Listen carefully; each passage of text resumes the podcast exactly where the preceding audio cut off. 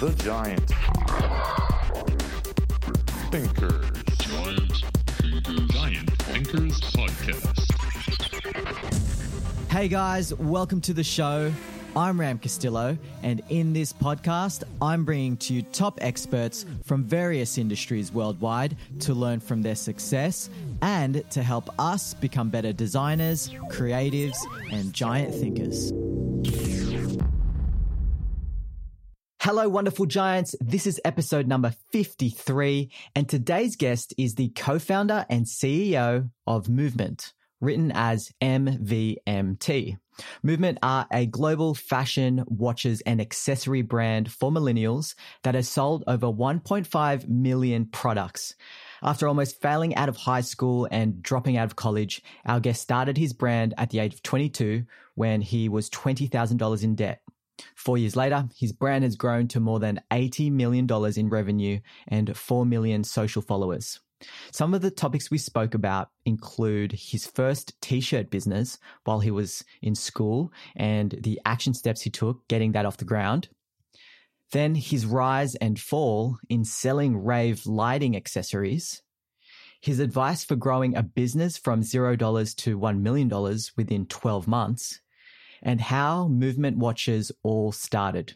So if you're someone that's interested in designing a product and designing a thriving business around that product, then this episode is for you. Now, because I've been a huge fan of movement watches, I actually bought my first movement watch a little over two years ago now. That's when I really started falling in love with their beautifully minimal, modern design products. And today having the co-founder on the show was already a treat, but he's also gifting listeners an exclusive 15% off all products with free shipping. Now, I'll give you the link in a second as I've already taken advantage of this myself and got my third movement watch. This one on my wrist as we speak. Uh, you can hear the links. It's, uh, it's called Denali. It's black with rose gold, hardened mineral crystal glass and black stainless steel links. It sounds pretty sexy. It is. You've got to check out their range. No doubt you'll appreciate it. As many of you listeners, of course, love beautifully designed products. It's sophisticated and it has quality construction. You'll see it all on their website.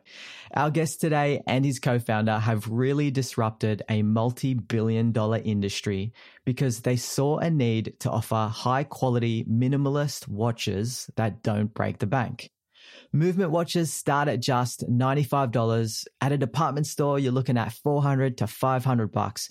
So get 15% off today with free shipping and free returns by going to mvmt dot com slash giant thinkers. If you couldn't be bothered typing that, that's okay. Head to the blog post of this episode and click the link there. We're heading into the Christmas shopping period. And if you're like me and hate the stress that comes with parking at the shops, then dealing with retail crowds, you can skip all that and grab a watch or a couple for your loved ones. They make the perfect gift actually for men and women. And as mentioned, start at $95. The 15% off with free shipping is automatically activated when you visit this exclusive link. Thanks to our guest today. Head to mvmt.com slash giant thinkers. So on that note, I present to you the resourceful, determined, and inspiring Jake Kassan. Jake Kassan, welcome to the Giant Thinkers podcast, mate. It's a great honor and pleasure to have you on the show finally. Uh, how you doing today? Good, man. Glad to be here. Thanks for uh, having me. It's fantastic. Uh, I'm super excited, as well as many listeners, no doubt. First off, I have an icebreaker question for you. Oh boy. Some people get stumped, and, and they're all originals, by the way. I'm not sure if uh, people, you know, have caught on to that, but um, yours is what is a new activity that you've tried in the last three months that you've enjoyed and that's exceeded your expectation? A new activity that I've tried in the last three months. And that's a good question. I, I think cooking, really, actually. Like, I never cooked that much. Uh, I live by myself now. Um, and I don't have much time, but on a Sunday night, if I have the time, I live pretty much walking distance from Whole Foods. So uh, just really getting in the groove and uh, eating healthy and, and cooking your own meal. Uh, there's something about about that that's uh, kind of relaxing too. So fantastic, mate. Love a bit of cooking and and a huge fan of Whole Foods. I'm not I'm not I'm not good at it, but uh, what uh, recipe have you got down pat? Uh, I try and I, I, keep it simple. I don't even know if you can consider it cooking, but it's it's the baking and, and barbecuing, whether it's chicken or salmon. Uh, yeah, Whole Foods is again, it's because it's so close, and um, and the prices are now better because of the whole Amazon thing. Fantastic, uh, right, mate. So, where would you say your expertise lies? You know, for me, um, I, there was I, I couldn't really figure out what I was the most passionate about when I was younger. So whether it was you know, in high school, I was pretty much uh, failing out the entire time. I uh, barely passed uh, with one letter grade. College, I dropped out after a year. I think because I was unsure of what I wanted to do, I, I, I would never consider myself an expert at one thing, but um, I learned, I taught myself Photoshop, taught myself how to film and, and, you know, video edit. I taught myself how to create, you know, websites with uh, different e-commerce uh, tools. So, I, you know, I wasn't an expert at one thing, but I was pretty good at a handful of things. And I think that's one thing that even as I've continued to scale on my kind of journey, uh, understanding different elements of my business and not being an expert at one thing um, has really helped me because, um, you know, I think looking back to is like sometimes I get to a certain point where I, I want to be an expert at at something, whether it's design or it's uh, figuring out, you know, how how to code a website. But if I'm an expert at that, I can't think, I can't run the business. So I really don't think you can do both at a certain scale. If you're, you know, I, I think at a certain scale you can really be an expert, and, and if that's what you want to do, then great. For me, I realized that I, I need to bring talented people around me, and rather than being an expert at one thing, I needed experts surrounding me, which will inherently make me, you know, smarter and better, uh, and probably smarter than I could have been, you know, just kind of independently looking at something. But for me, it's been critical thinking too, which is just, you know, kind of solving problems like this, mm. uh, trying to figure out is it do I invest my time 100% here or do I look at big picture and and bring on more talented people? So, um, and I think that's honestly like for, when I look at most, like you even hear Steve Jobs, like he didn't know how to code at all. It's insane to, to hear some of these stories about some of the founders who you think are going to be experts in a certain field, but really what they are is they they're knowledgeable about you know a bunch of elements of their businesses and um, they do a good job at bringing very very intelligent smart people and surrounding themselves with them. So i think that's it. And then also just having the vision uh, of like where to go. So i think those are those are like right now and i've struggled with that because i was always like am i going to be the best i wanted to be the best right or or at least you know in the top skill set uh, percentile, right? So I looked at design and I was like, you know, I'm not that artistic. I like Photoshop, but then I looked at editing videos or you know uh, cinematography, and I and I enjoyed that. I liked film, but I wasn't really I wasn't going to be the best at that. Um, so, but but kind of pursuing all of these and getting deep into it enough to to learn uh, what I liked and didn't like, and and kind of what skill sets I had. I think now I know that if there's something I want to put my mind to, you know, I can I can learn it enough where uh, I'm definitely above average, but I'm not an expert uh, at it. Um, so yeah, well, it sounds to me that you know because I can kind of see where you're coming from in terms of the expertise of um, being diverse in many different parts in order to make a thing run. I think that's a very, very uh, hard skill, and and I applaud you for for your expertise in that. Now, can you tell us a little about your childhood and how you grew up? So I grew up in basically an hour outside of Los Angeles. Um, and now with traffic, it's even longer. It's more like an hour and a half, two hours.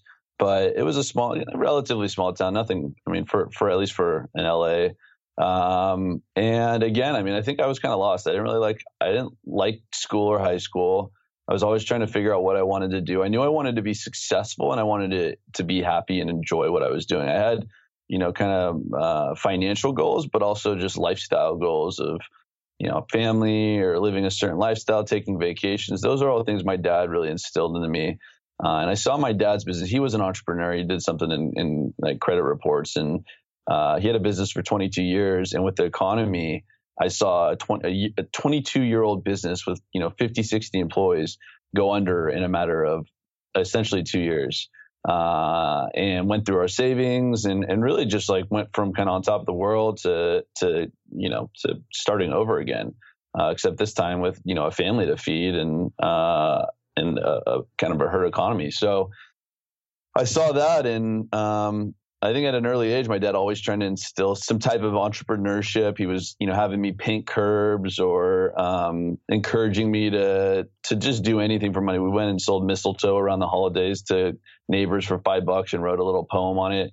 And those were his ideas. I actually hated it because I didn't like the act of actually the, the labor of selling. I wasn't the best salesman, and so I think you learn again, like, okay, it's great to make money, but I wasn't really enjoying the the. I was enjoying being in the in Valencia, where I, where I'm from. It was, gets 100 plus during summer, so I'd be on you know asphalt painting curbs in 100 plus degree weather. I was with paint and everything. It wasn't fun at all. So, um, but I learned what I liked and what I didn't like. So when I was, um, and then I had some other ventures like tiny stuff. I sold lollipops in my uh, elementary school and stuff like that. But when I was about, I think 16 or 17 years old, I had found these T-shirts on uh, eBay, I believe, or it was YouTube or something. And, and basically, what they were is they they uh, electroluminescent, where they they lit up to to sound. So they had this little not LEDs, but it was they're called electroluminescent. So like a, almost like an LED panel on your T-shirt, and a little a little pack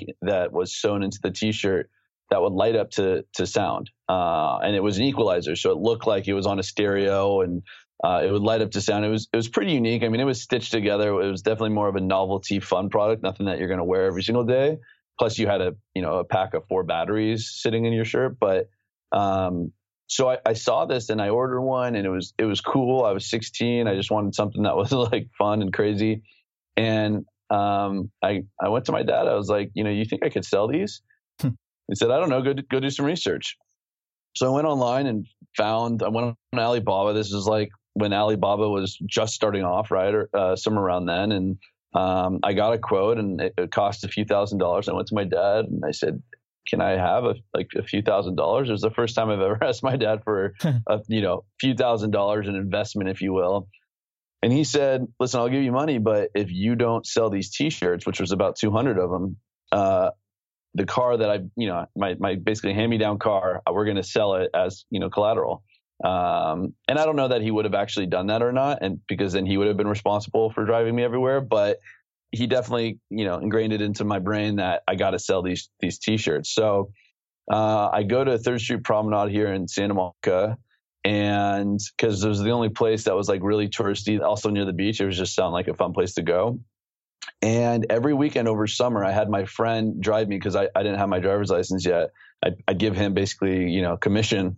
Uh, and we'd go down there with a two backpacks full of t-shirts and the t-shirts on and and just learned how to sell. I mean, I'm not a salesman by default by any means. I literally went I mean, luckily the t-shirts sold themselves, but I went down there and would just start, you know, slinging t-shirts and uh, you know, I'd do deals for three of them and uh, and over a two month period, I sold 200 t-shirts. And the one thing I kept getting from when people would come up to me was, Hey, what's your website? What's your website?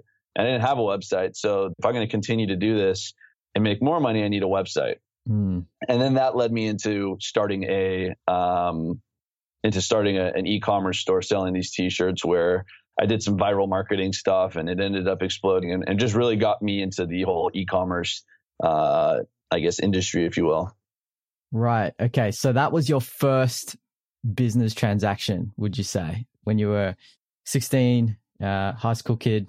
That was my first real one. I mean, I was, again, selling lollipops out of my backpack, making a couple hundred bucks, but this was like strangers really being able to sell a product that uh, to, to people I've never met before. Yeah. So it was, it was definitely my first real go at it on my own too.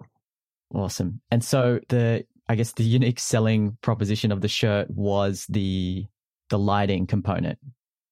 Yeah, it was a novelty, fun. You've never seen it before. You clap your hands, it would light up to the, the sound of your hands or your voice. Uh, if you went to a concert, Uh, this was right when like EDC, like Electronic uh, Daisy Carnival, and all these different like music festivals, Coachella were going on, so people would wear stuff like that, and just looking for the next cool thing. Really, I didn't know where it was going to go or or how scalable it was, but again, I hated school. I was I was basically failing out of high school, and you know I started making uh, thousands of dollars doing this, and it quickly uh, all my attention was drained from school and directly into okay, like where is this going? And and on school, if you were to say pick three words that uh, would stand out to you now looking back, um, what three words would you choose to describe your high school experience? Uh, three words. Um, I don't know about three words, but I'd say out of place. Mm-hmm. Out of place. That is three words. There you go. Out of place. Yeah, I just felt like uh, I didn't resonate with a lot of people uh, at my high school. Um, just because everyone was talking about college and you know where they were going and uh, and and were ex- like I don't know they were just thriving at school in, in the environment that it was and I absolutely I I bad ADD too so, so like it was ridiculously difficult for me to concentrate on something that didn't uh, pique my interest. So I just and and I don't know I think where I'm where I'm from too like you had a handful of like some of the more popular kids kind of didn't have their shit together and then you had some people who were going after the college route because that's kind of what their parents wanted them to do. And then you had me who was like, you know, a good kid. I got into some trouble, but I didn't really want to associate with with the kids that were getting into too much trouble because I knew that was a bad idea. And then the kids that were going to college that route, like I just wasn't good in in like the academic side of of school. So I was kind of like, I don't know, where do I fit in? What am I going to do here? I think it's actually um, really powerful to hear you say that because I think um, now more than ever, it it's only now starting to come out of the woodwork more. But I feel that this type of student that you were is so evident in many students you know, but perhaps maybe they've just been too afraid or there was something that was stopping them from really speaking out. And so therefore they're, they're, they're more focused on trying to fit in than trying to cultivate, um, a real sense of, um, I guess authenticity within themselves totally. going, oh, okay, look, I'm trying to push this boulder uphill. It's not me at all. Um, and so my thinking is, how do you navigate your way through that? Like for me, the first thing that comes to mind is people, you know, people that can advise or guide or mentor you. So who guided you through that place while all your, you know, student friends, um, your, you know, your classmates and all this were aiming for college? How did you navigate your way through it? You know, I'm actually my. I think my dad did a really good job because he didn't. I didn't have the pressure of grades uh, like most parents did. It was like if you don't get B's or above, you're grounded, right? My dad wasn't really like that. He was, you know, I I wanted me to get C's and above, and I, you know, I think setting the kind of the uh, what do you call it, like the the benchmark there. Uh, I, I didn't even get to that stage. Always, I had some D's, C's, and I'd have an A in gym or something, right? Um, but I don't know. I think just understanding that like the whole form of grades and like the way school is structured is some kids just don't thrive in that type of um, environment.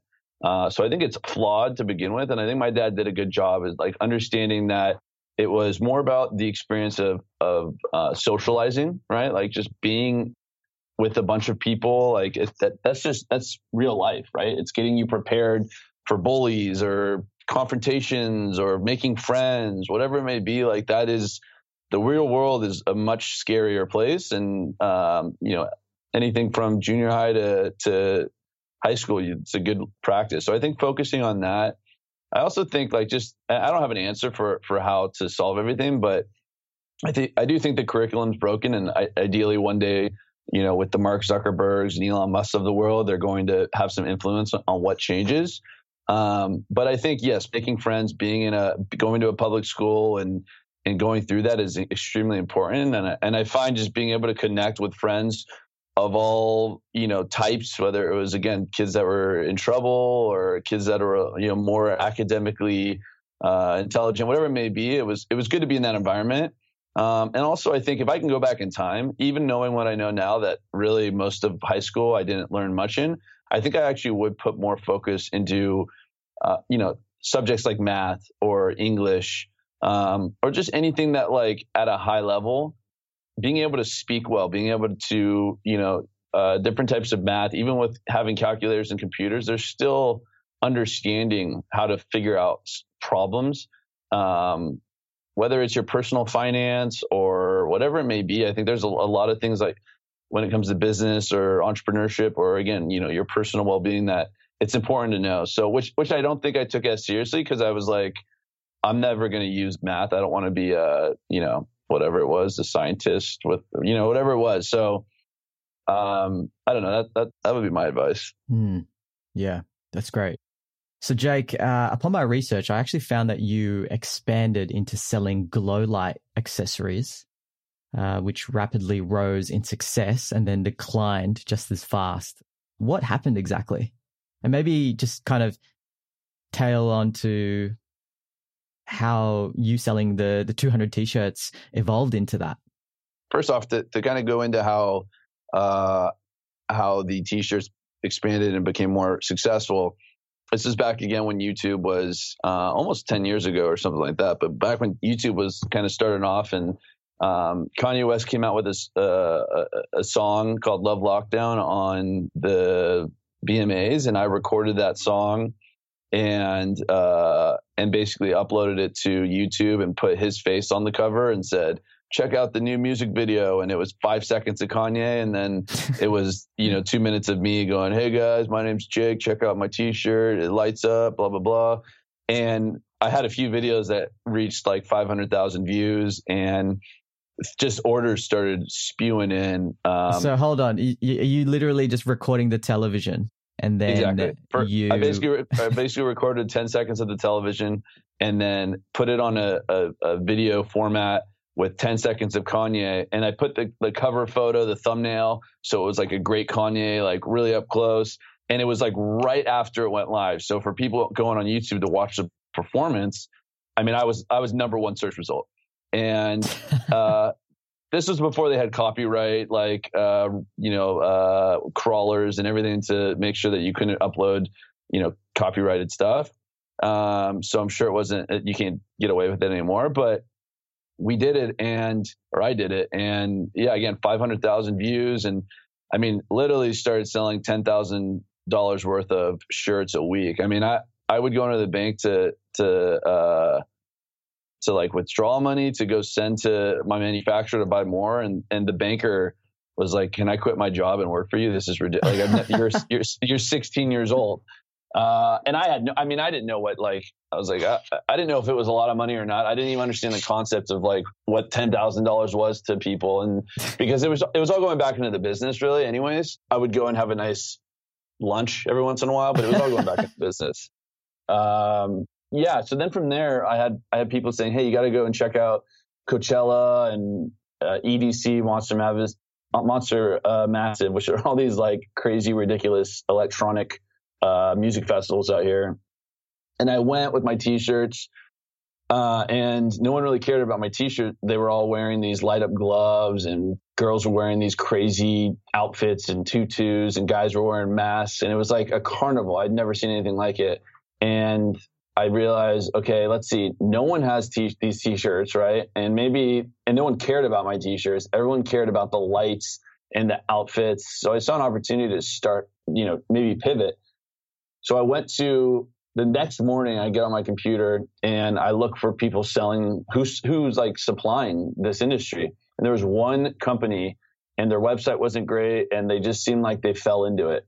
So I said, okay, this is great. Like let's I have I have money in the bank from these t-shirts. I'm going to invest everything from the t-shirts back into basically buying lights and uh, and getting going. And I again, like thinking back to, to it, like had zero understanding of making sure I had the cash to support it, like just understanding how to even begin, who the suppliers were. I had to go to Alibaba again and find 10 different suppliers for certain things.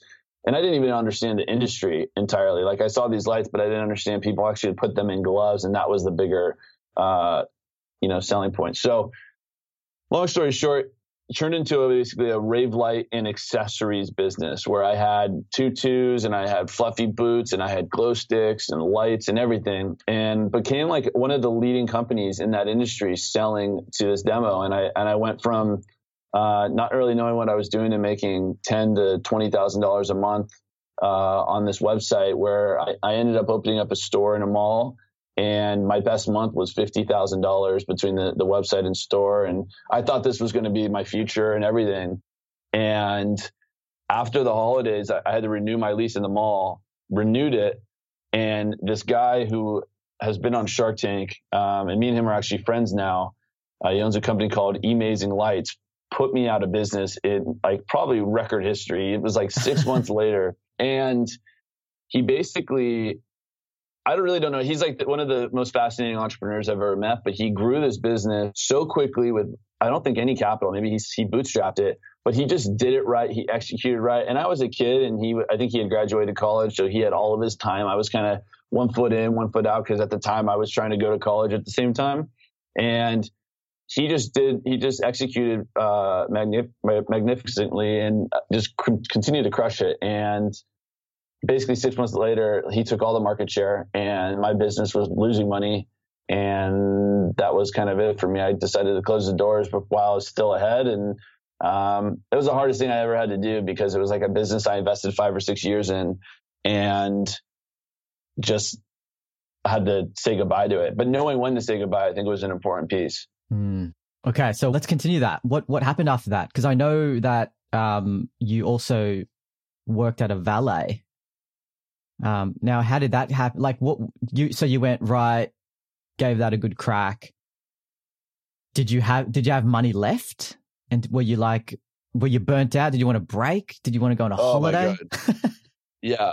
Well, yeah, God. So, so, so basically, what I was doing is you know, I was encouraged by my dad to, you know, go to college until you know this is going to be something you're going to do full time. So I went to college, and, and that's the type of thing where I was kind of one foot in, one foot out, where uh, I needed to be all in or not. And um, I wasn't really doing things every day to, to move the business forward. I was kind of just sitting there, and the business was doing good. I was complacent. But um, so what happened was the business essentially went under in my second year of college, technically. By this time, I had dropped out of college to pursue this.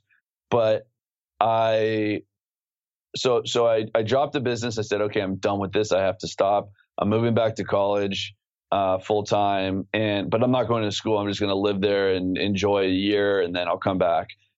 And I I went there for a year, and I was trying to do some other entrepreneurial stuff. I had you know idea after idea, kind of trying to figure out what was what was my next thing that I was going to do 100 percent, and and still feeling very defeated. I mean, again, I like you, I failed, right? Like essentially I failed regardless of making a business that was, you know, doing well and a six figure business, it, it failed. And so just trying to wrap my head around what was next. Um, and then my lease came up and now I'm going into like my third or fourth year technically.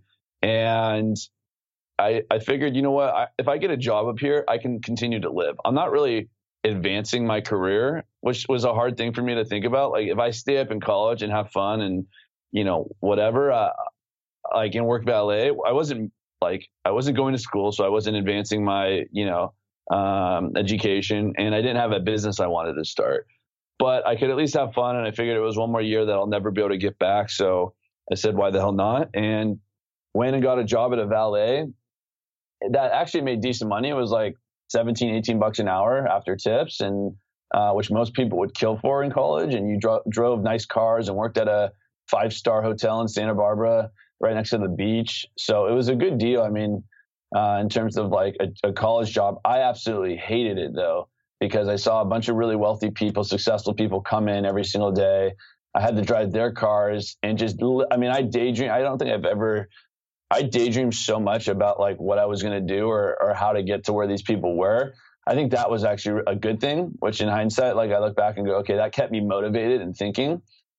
I would see all the money people spend or like the cars they would drive or the lives they were living. And it, and, uh, yeah, some of it was superficial, but it still kept me motivated. So I worked there for a year. I worked every single holiday, Thanksgiving, Christmas, Halloween, literally everything in the book. Uh, New Year's, I was working. I remember like hearing uh, people screaming at the counting down while I was outside. I worked graveyard shifts, and I did this to really just like sink into where I was at in my life and and just remember like where I came from and that you know you have to work hard to get anywhere. And th- that whole year while I was working there, we Kickstarter was kind of a craze and going on, and there was you know a kid up in Santa Barbara who had a successful Kickstarter campaign, and I had I kind of had ex- experience with building an e-commerce business without any capital at all. So the the idea of like getting onto a, a Kickstarter crowdfunding campaign and having capital and just having to kind of become successful on that seemed pretty doable as long as we weren't missing anything. Uh, and my my roommate who I was living with, Kramer, uh, was very entrepreneurial as well, and he had some other ventures back in the day, mainly offline. He was like you know tinting cars and you know selling some stuff on eBay, but um, both being in the same house, uh, we were just brainstorming like what we could do and and that's where movement was really born. And after seeing, he had launched a couple Kickstarters, and you know, a handful of them were unsuccessful, and he had one that really uh, hit it off, and he made six figures. He made about a hundred thousand dollars on it, which I kind of helped with on the side doing marketing. And we were just like, okay, we got to go all in on watches. And for me, this was like my last, this was like my last chance uh, towards the tail end of college. So we had about three months left of college. We've been working on movement for a year or so and we went to go launch it basically like the month that everyone was graduating. So everyone was graduating college. Oh, I got a, a, job at, you know, wherever it was, Oracle or, you know, something cool. and, and I was literally like, I had nothing. I was going home to live with my parents. Uh, and I loved them, but I didn't want to live with my parents. And this was my like last chance. So we launched in the first two weeks. It was kind of slowly paced at like I don't know, we were probably at ten thousand dollars, which is good, but like watches are expensive to make, and it was essentially even at like a twenty thousand dollar mark, we were kind of break even with all the money we had put into it and spent for marketing, etc. And towards the tail end, the last twenty days, we we got on the popular page and we had some people write about us for press and just you know, hit a home run and we ended that campaign at $300,000. Jeez. And just mind was blown. This is like dreams come true. Um, and we actually went to launch on Kickstarter and Kickstarter denied us for whatever reason. They were pretty picky back then. They didn't like watches, uh, unless it was like a smartwatch. So we were on Indiegogo, which was essentially like where the dead projects go. So our, our hopes and dreams were pretty much almost demolished right after Kickstarter said no. They said no twice. And then we were like, okay, let's just execute exactly how we were talking about, maybe change a few things up, but let's not give up. Let's do this to the best of our ability. And uh, if at the end of the day it doesn't result in a success, at least we can go, you know, at least we know why. Are you saying you launched on Kickstarter or you didn't launch on Kickstarter? You launched on Indiegogo. So we applied, they, they declined us and, and are very vague. And then we, we rebutted and they um, or appealed whatever and then and then they declined again and that was pretty much it for us uh, on Kickstarter. Right. And I just remember like oh man that was that was one of the worst days because I remember putting you just spent an, uh, a year's worth of time and energy and and my I was in credit card debt and debt from the last business. I had no money to my name. I was ready to go work anywhere I had to to, to pay off my credit card. And I got declined before it even like before the game even started and I just remember thinking like, why, why is why is this happening again? Like I feel like I'm just getting the shit end of the stick over and over. Um, so I was pretty upset. Walk us through that. So you you um you said that you ended up um after the campaign got three hundred thousand. Is that correct? And was that on Indiegogo? Yeah, so that was on Indiegogo. Uh, yeah, just about three hundred thousand dollars in funding, which is essentially just pre-orders. So people pre-ordered the watches. Got it. Uh, and it gives us enough time to go and make the watches because um, otherwise, like right now, we're ordering based off of like what demand we think we're going to have. But when you're starting off, you have no demand, so you need someone to come and give you money uh, and pre-order essentially for a product that will not get to them for you know a certain amount of time, but they're aware of it uh, beforehand. Okay. So we're going to park the crowdfunding campaign conversation for now. I, I'm going to, we're going to, we might go back and forth in this, but what I want to rewind a little bit to is from t-shirts to watches. Now that's a pretty big leap in my mind, especially when you're creating an original watch design. What sparked interest to go for the watch?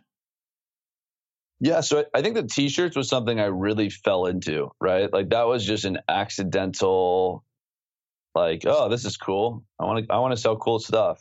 And the watches was more of a I've always liked fashion.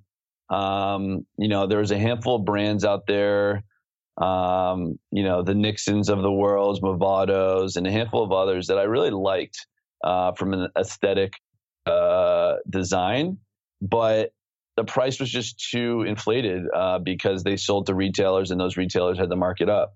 So, and I didn't understand that at the time. I, I did research and was like, oh, like this is why watches are so expensive. Um, and I just also looked at some of these brands and said they're they're not really hitting my demo. Like I know my my demographic wears some of these brands, but they don't own my demo. It's very a very niche uh, market that they have within my demo. So for me, it was like, listen, I liked fashion. Um, and I, I, wanted to start a company within, you know, accessories, fashion, and watches just seemed like the most fitting thing for me. Um, I think where I was very fearful, and yeah, like you know, your your listeners are maybe more on the design side, but like other than Photoshop, I really didn't have a ton of design experience, and I wasn't sure if you needed some, you know, a ten year of, of design experience or if you just needed to have some of your own inspiration and if your own inspiration resonated with the demographic i just wasn't sure like how things got started. And then i would read when you go and read about how fashion designers get started or, or different brands like a lot of these guys have started very similarly uh, to to me and and many others. Is just kind of just trying and hacking at it. And it ends up that if you're if you have a, a certain taste it's it's likely that there's other people that are similarly interested in that same you know aesthetic. Mm, okay, and how would you describe your demo? So it's men and women, anywhere between 18 and I'd say 35. But we we sell to watches are uh, you know one of the things one category that kind of goes to all ages, um, and uh, it's very aspirational and fashion forward is what I like. A lot of our stuff is very either modern or minimal. Um, but I think people who really like fashion and will like our brand, people who are fashion forward and think about what they're, you know, what accessories they're going to wear head to toe, or just what they're what they're wearing, whether it's a cup of coffee or it's you know going out uh, at night for you know dinner and drinks with some friends. You're thinking head to toe, from socks to shoes to your watch to any other accessories and clothing that you're wearing. So someone like that, not someone who just kind of throws on whatever and then leaves the house. Mm. I'm definitely in your demo, and uh, that's why I was very much drawn to your brand. Um, okay, so let's get into the, nitty gritty technical part of the watch. So, how did you source the physical products or parts to make your first watch? Yeah, so the way that a lot of a, a lot of manufacturing is done, from my experience, um, is that there's a manufacturer or assembler who essentially puts the watches together for the most part, or any product at that. They they do the final assembly of it all. So they essentially source, you know, the leather is made from someone, and the you know the the actual case is made from someone else, and and, and sometimes it's done in house, like they do some components, but um, it was all on Alibaba, and uh, we just went after talking to people, vetting them, trying to figure out where and who and what uh, was the best. And I, I, think there was limited information and research back then. Even Alibaba wasn't like there was a lot of people just scamming, um, scamming people. But for us, I think we really focused on okay, who can we communicate with the best, right? Like who are we going to actually be able to have a conversation with, understand our design, you know, elements and changes? Because if, if they're not understanding, you know, just basic communication with us, uh, because of the language barrier, then it's going to be very hard to have a relationship and, and come out with you know quality products. Sure. So on that note, there's I think that's such a massive fear for people that want to source a product on Alibaba. Um, how did you find someone that you could communicate with, uh, which led you to trust them? So I think it was I mean, that was one element of it, but it was it was just reaching out. You reach out to you go and look at their websites or their Alibaba pages, and there's you know kind of it, it has different levels of ratings for who's a gold star or this Mm. and that. And I don't know how much all of it matters, but I would just do research, figure out pricing, figure out. Um, I kind of you know I'd go and source thirty or forty different manufacturers, and I'd find my favorite five, and and I'd use the information from all of them to kind of weed out okay, this person's offering, you know, ten dollars cheaper than this guy. There's there's got to be something wrong here. He's he's using, you know, not the greatest quality. Even though some of them tell you the best quality, like I just I wasn't necessarily sure I I believed each one. So it was just a process of going going and and then getting samples and seeing the samples in person. But we only source samples from one manufacturer in the beginning. Um, and I think this kind of goes back to minimal viable product where for us, we found someone who we who was producing quality watches. They sent us samples of other stuff they had done, so we had belief in what they could produce. We had belief in their design, uh, and and again the way to communicate. Over the years, we've gone with bigger and, and better because some of these guys who can produce watches just couldn't do the quantities that we were started we started to get to. So it was important for us to go and find people who, you know, not only are producing in quality, but also could keep up with the, the demand uh, for a business that has scaled so quickly like us. For sure. Okay. So, yeah, that's really, really insightful. I think minimal viable product, like uh, I think the book's called Zero to One uh, by Peter Thiel. It's a good lesson of just it's it just taught, and there's other articles and books on it, but you're not going to get to the finalized product overnight. It just it doesn't it, it hardly happens. And in fact, some of the changes that you make are dictated by the end consumer. So and and this there's like science on this. I mean, Facebook does it, Uber does it, Apple does it, everyone does it. Um, Uber didn't come out with a full, you know, Uber app and Uber Eats and everything else. They came out with a very limited service. And and as customers they saw demand and the way customers used it, they make iterations on that. Um, and likewise, I think for a physical product, it's a little harder because what you don't want to do is come out with a product that is shit and then get complete backlash. But you can do your due diligence to a, a certain point and if you're limited, you're limited. I wouldn't wait two years to come out with a product because you know you, you need to like we never fl- flew to China to be honest in, in, in the early days. We just had uh, them send samples and validated them in that sense. Um, now we go to China more frequently and it's more helpful. But um, I think the minimal viable product piece is just really important for people starting off. Yeah, I'm glad you touched on that because I bang on about this all the time. It's it's kind of like um, you know, I never thought I'd be a writer and have now written two books. I never thought I'd be a speaker and now I've spoken all over the world in over 60 events.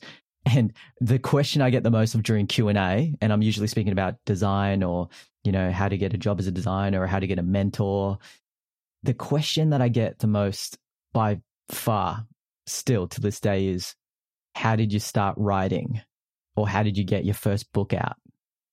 And I always just go on about exactly what you said. It's, it's, if you want to be, in this case, a writer, then write every single day. You don't get good and you can't get a product to be good um, without constantly iterating. And I would often reference my first giantthinkers.com website, which was horrible. It was, I created it within, um, I had a chat with my mate on a Thursday night.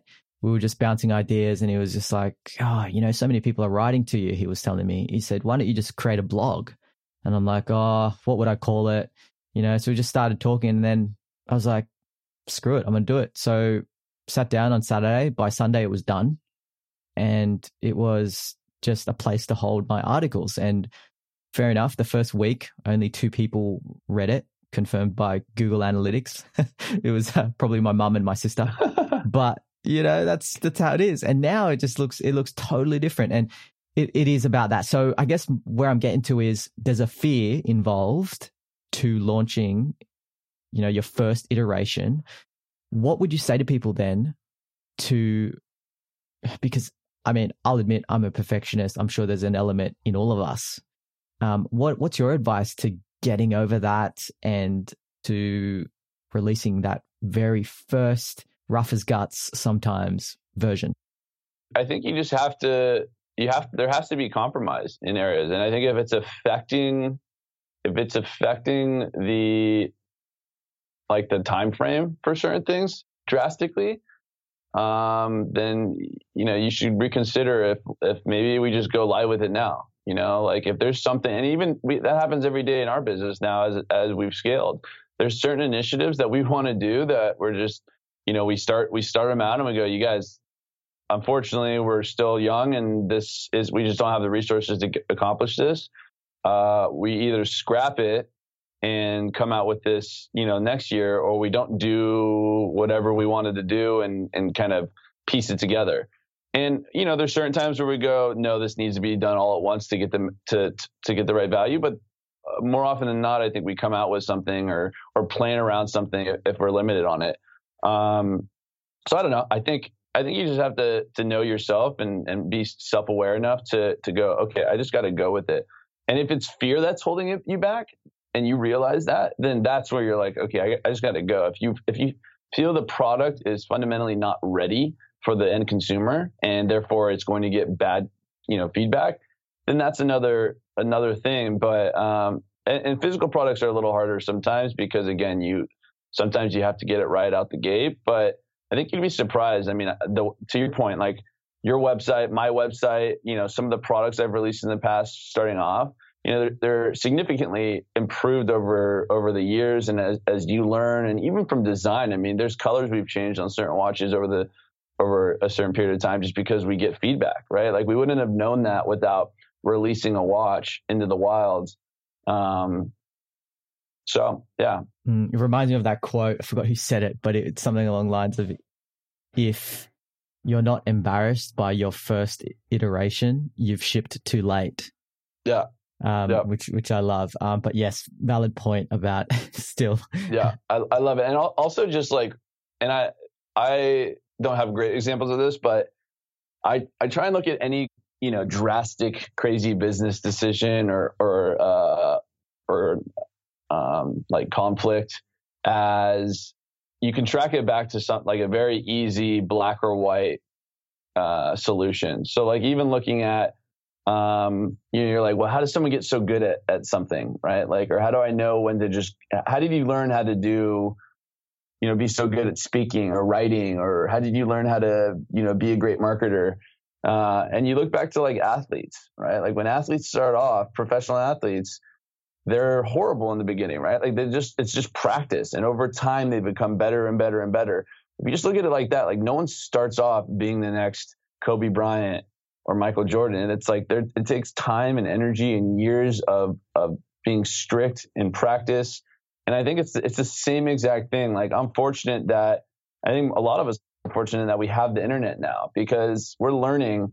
And in 10 years from now, with the internet and just just starting and doing it, if you start now, 10 years from now, I think we're going to be pretty amazed with where we're at and what we've learned. And I also think that to your point earlier about mentors, it's important to surround yourself with very, very smart people if you can.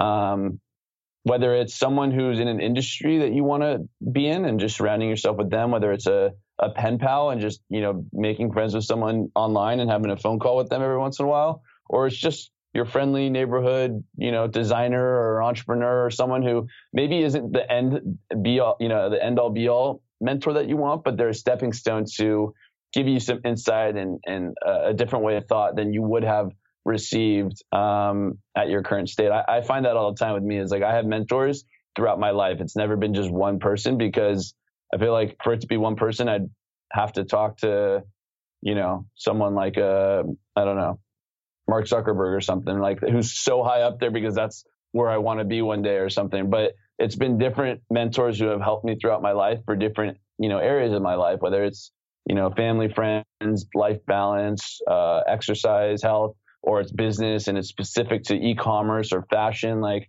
there's different people for everything, and uh, you're not going to find one to to help you with everything.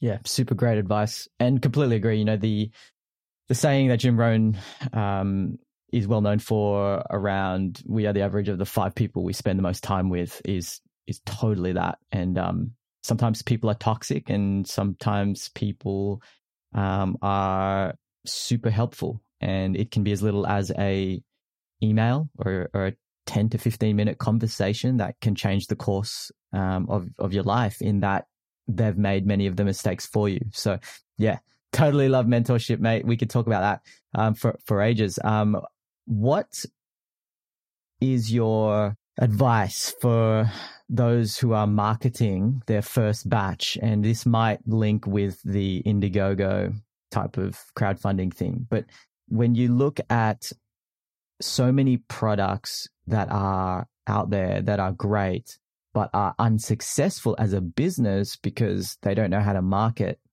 which, you know, for me, in my experience anyway, it's someone once told me that you should spend most of your budget on marketing because you can have a great product, but if it's just hidden under your bed, it's kind of like it's just a great product sitting under your bed, like no one knows about it. So, how do you reach your audience?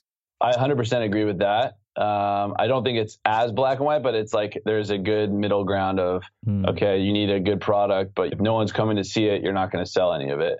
Um, and likewise, you can have the whole world coming to see a product, but if it's a shitty product, no one's going to buy it. Hmm. Um, so I think the best way to do it, if you can, is um, if you know this is hard because I, one thing I've learned is like you need you need capital, you need money to uh, to do things uh, and, and market and or it's just easier. I won't say you need to because I didn't really have much, but uh, so that to go and raise some type of friends and family rounds to have some money to create that a pretty website to have good you know imagery of the product and then to spend some on marketing uh, it's really really helpful right? Um, now you may not want to put your family members in that or have family members who have access to to, to you know capital. You don't need a ton. I mean it could be i mean this is still a lot but you, it could be 20 30 40 50 thousand dollars between however many people um, I didn't go that route because I didn't know where to start there. If I were to ever do something again later down the road, I would go and probably raise some sort of, of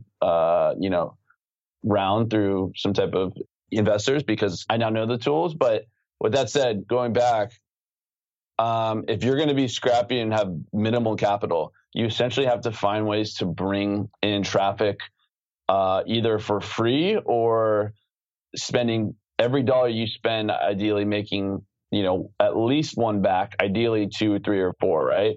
Um, so for us, it was like finding websites where we could go and be very scrappy, and we paid people and uh, on like uh, outsourced websites to go and scrape data or uh, post our products on forums and just do all this type of crazy stuff that we were getting leads and essentially customers in from uh, another big thing is like uh, the reason why Indiegogo and crowdfunding is so crucial for this is two reasons. Number one, you can you all you need is samples. So the only upfront investment you need is actual the physical sample good, which is typically you know somewhat minimal.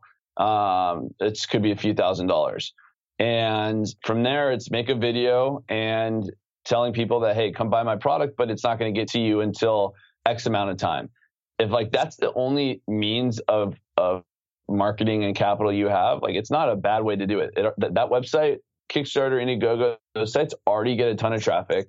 So there's already qualified people browsing, and you get the ability to tell your story and and you know uh, basically take orders and have a, a payment, you know, processing whatever it is that they have, whether it's PayPal or a credit card.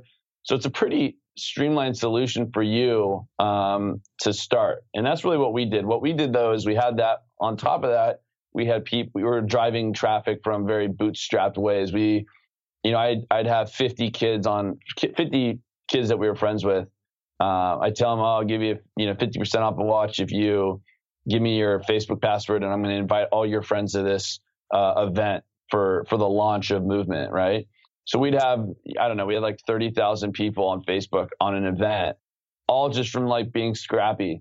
Uh, we talked about, I remember my Kramer, my business partner, said, should we go to the library, the school library, and pay people five bucks just to invite all their friends to uh, to this event?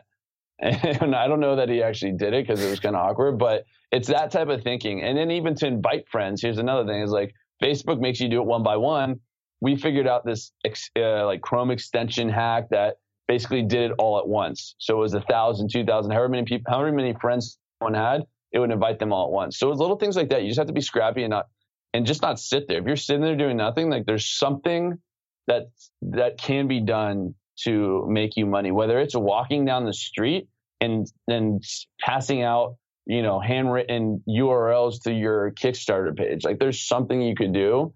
Um, so, and I think with this day and age, from Instagram to Snapchat to you know every any other you know medium that's out there, there's something somewhere that is there's an opportunity, and I think there's more now. I'm not as familiar with it because those aren't scalable once you get to a certain stage. Like at my stage, I'd rather go and spend my money uh, with an, an influencer, you know, marketer or on a, you know a, a platform because I can go and spend more. But um, but anyway, starting off, like you just have to be scrappy and get out there and do it, and you'll learn. Like you'll go and you'll try ten things, one will work, but that one thing will get you five orders, and you got to be okay with that. Yeah, that's cool, man. I love it. I love those uh, marketing hacks, especially utilizing your immediate network and trying to find what motivates them, whether it be, as you said, 50% off their watch. Totally. And totally. then you can tap into their network, which is um, yeah, I guess that virality effect um, in in some respects. Um, now, this is kind of like the direct to consumer approach. Can you talk to us a bit about that? Um, because it seems to have worked really well for you to disrupt um, the the marketplace. Yeah. So for us, it was a couple things. Number one, I mean, being a broke college kid, I could not afford the watches that were out there to begin with. So it was it was like a, a need that uh, you know scratching my own itch, and so that that made sense there. Also realizing like okay, let's let's have like this is competitive advantage, and we're able to do this because of our direct business.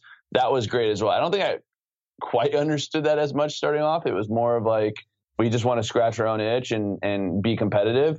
But then realizing like oh, if we do this direct, we're actually not. We actually uh, don't have to worry about that retail markup. Um, so it just gave us leverage there. And then also not realizing that, oh shit, e-commerce is blowing up right now. It's a great place to go and invest time and energy uh, into building a brand. And, and you can actually have a ridiculous amount of competitive advantage if you're able to do it successfully.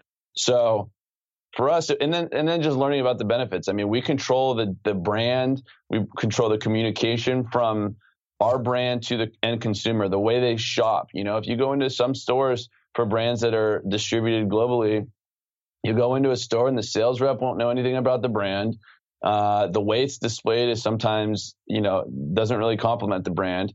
It's a form of distribution and it makes money, but it there, it doesn't elevate the brand uh, more often than not. And for us, people come to our site, they come to our social platform, we do Facebook Lives, whatever it may be, they're buying from us, they read about the brand from us, and it's just a better uh, experience. If they want to return a watch or if they want to exchange a watch, they go back and talk to us. Uh, it's just an easier experience. So um, there's a lot of advantages to it, and then being able to like being able to start a, a direct online business only. I mean, we're pretty much like almost entirely direct right now uh, is very difficult to do because it is so competitive, such a competitive landscape, and most most companies have some type of brick and mortar offline presence. But for us, um, it was our bread and butter and what we knew, and we hadn't raised we haven't raised capital, so it's it's it was like let's just continue to go direct. Awesome, which is more affordable too. Now, Jake, imagine if you were in a room with ten people, all different ages, different genders and demographics, but all hardworking, out of the box thinkers with exciting ideas. What are the, let's say, top two or three lessons you would pass on in order for them to grow their business ideas from zero dollars to a million within 12 months? Um, zero to a million in 12 months. Yeah. Any key lessons you would pass on as uh, crucial lessons that you've learned?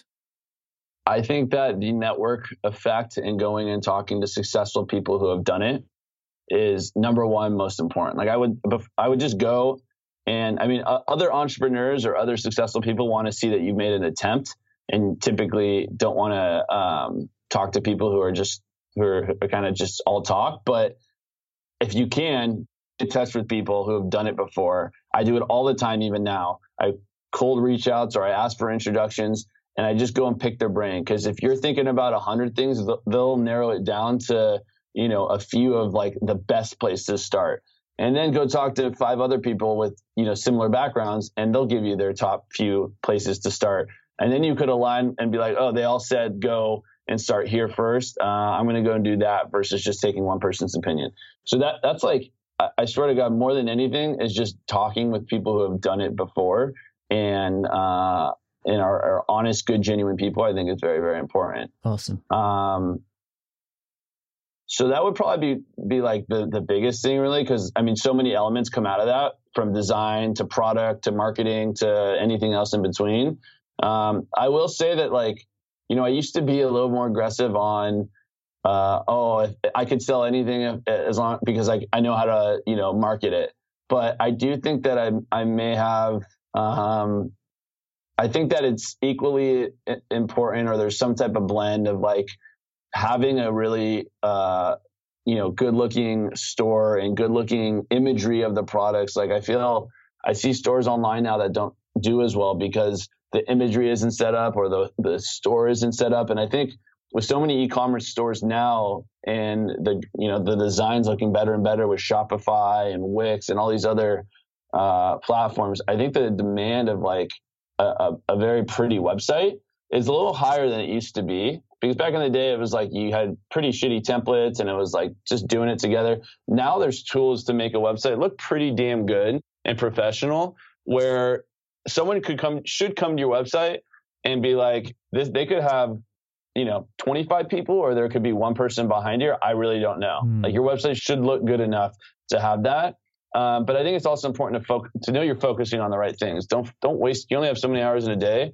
um, if there's a little tiny thing that you, you are trying to perfect that isn't going to be uh, incremental to the business then don't worry about it focus on the product imagery focus on you know the homepage where people are going to land focus on things that really matter not you know, oh, the contact us at the bottom of the page is, you know, blue. We want it to be red.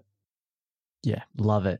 Totally on board, mate. It's the uh, it's the whole 80-20 rule in a way, isn't it? Um, what are the twenty percent of things that are going to make eighty percent or more of the uh, impact or, or optimizing uh, the results that you're after? Um, Absolutely. A few more questions for you, Jake. A question I ask all my guests: If you could travel back in time for thirty seconds and speak to junior Jake Kassan, perhaps the youngster finishing high school, what would you tell him? Yeah, I think we talked about this earlier. Is I'd go back to high school and just uh, emphasize spending more time in certain uh, areas, whether it was math, English, or certain areas that I, I thought, um, again, being able to you know have a good vocabulary and speak well, and math, and uh, uh kind of a few things in between. Um, I wish I would have taken it more seriously because I, I, definitely just like it wasn't that I was uh, wasn't capable. It was just that I was kind of bored and didn't see the point, so I didn't apply myself. And I wish I would have just applied myself a little more in certain areas, but um, you know, I can't complain. Well, it sounded like you just almost needed more context as to how math would help you, how science would help you. You, you know, I think if you knew that, oh goodness me, that'd help me in business, which was, you know, where your passions um, were kind of pulling you towards. Um, you know, that's uh, it's a, it's an interesting point. I think for me as well, if I if I would have thought, huh, this would lead me to become a better problem solver, totally, or a better design thinker. It was almost like, hey, I'm not good at this. There's the majority of people here are maybe better than me. I'm not going to be an expert here. Like I have no strategic advantage of learning this because I'm not going to be the best at it. So I'm going to move on and find something that I will be the best at. Where in hindsight, it was like, listen, if I would have known that and I would have studied that, and even if I was still below average, I'd be significantly better than I am today at it. And I would be more dangerous in, you know, my skill sets because it'd be even, you know, wider than it is now.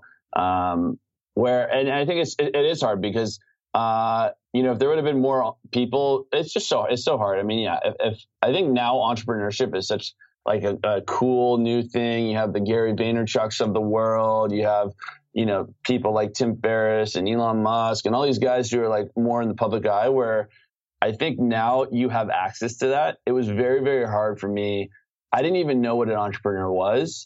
You know, I knew my dad was an entrepreneur, but like me and my dad, like I would never have, I could never have gone into that industry. So I felt still distant from like, oh, I can't do that. Um, but yeah, so I think context to your point, which I think hopefully now, whether it's, you know, in school or it's listening to your podcast or someone else's, that context is, is going to be there some, somewhere and be, you know, reiterated at some point.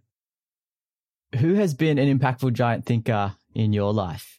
That person who has inspired you to think bigger and dig deeper in helping you reach your full potential? Um, I mean, I, again, going back to like where it all started, my dad for sure has been really helpful. My uncle as well. Um, both my dad did the the credit stuff. My my uncle was in real estate. I think just so so nothing that I necessarily was going for, but just uh, pushing the kind of bettering yourself, thinking outside the box, going against the grain. It wasn't just go to college, get a degree, you know, work for someone. I mean, it was almost never that um, and just watching watching that way of thought, I think it was like I was looking for a different way to to make it rather than go and work for someone. And then from there, it's just been a hit again. I think I found different mentors uh, for for different things, and it's been being in Los Angeles. We chose uh, again. I'm from Valencia, which is an hour north. My co-founders from San Diego, a few hours south, and we chose LA um, really without knowing the heart of LA at all because we figured there's got to be some successful people here. Let's let's see what like happens after a year or two.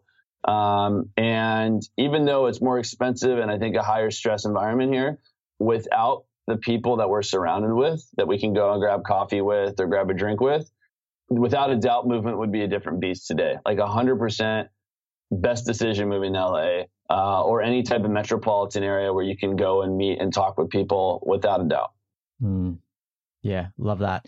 Mate, what's next for you and everything you're involved in coming to the end of 2017, moving on to 2018 and beyond? What's happening?